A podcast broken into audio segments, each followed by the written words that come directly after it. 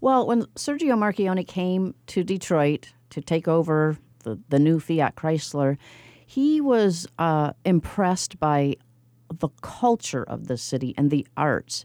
Uh, and uh, as a result, um, the company became a big supporter of uh, music, symphony, um, theater. Anybody who's ever been to a theater production at the Fisher Theater would have noticed the Chrysler minivan sitting in the in the lobby, for example, because they were a big promoter of theater. So he he had a lot of interests in a lot of things, the cultural things in Detroit.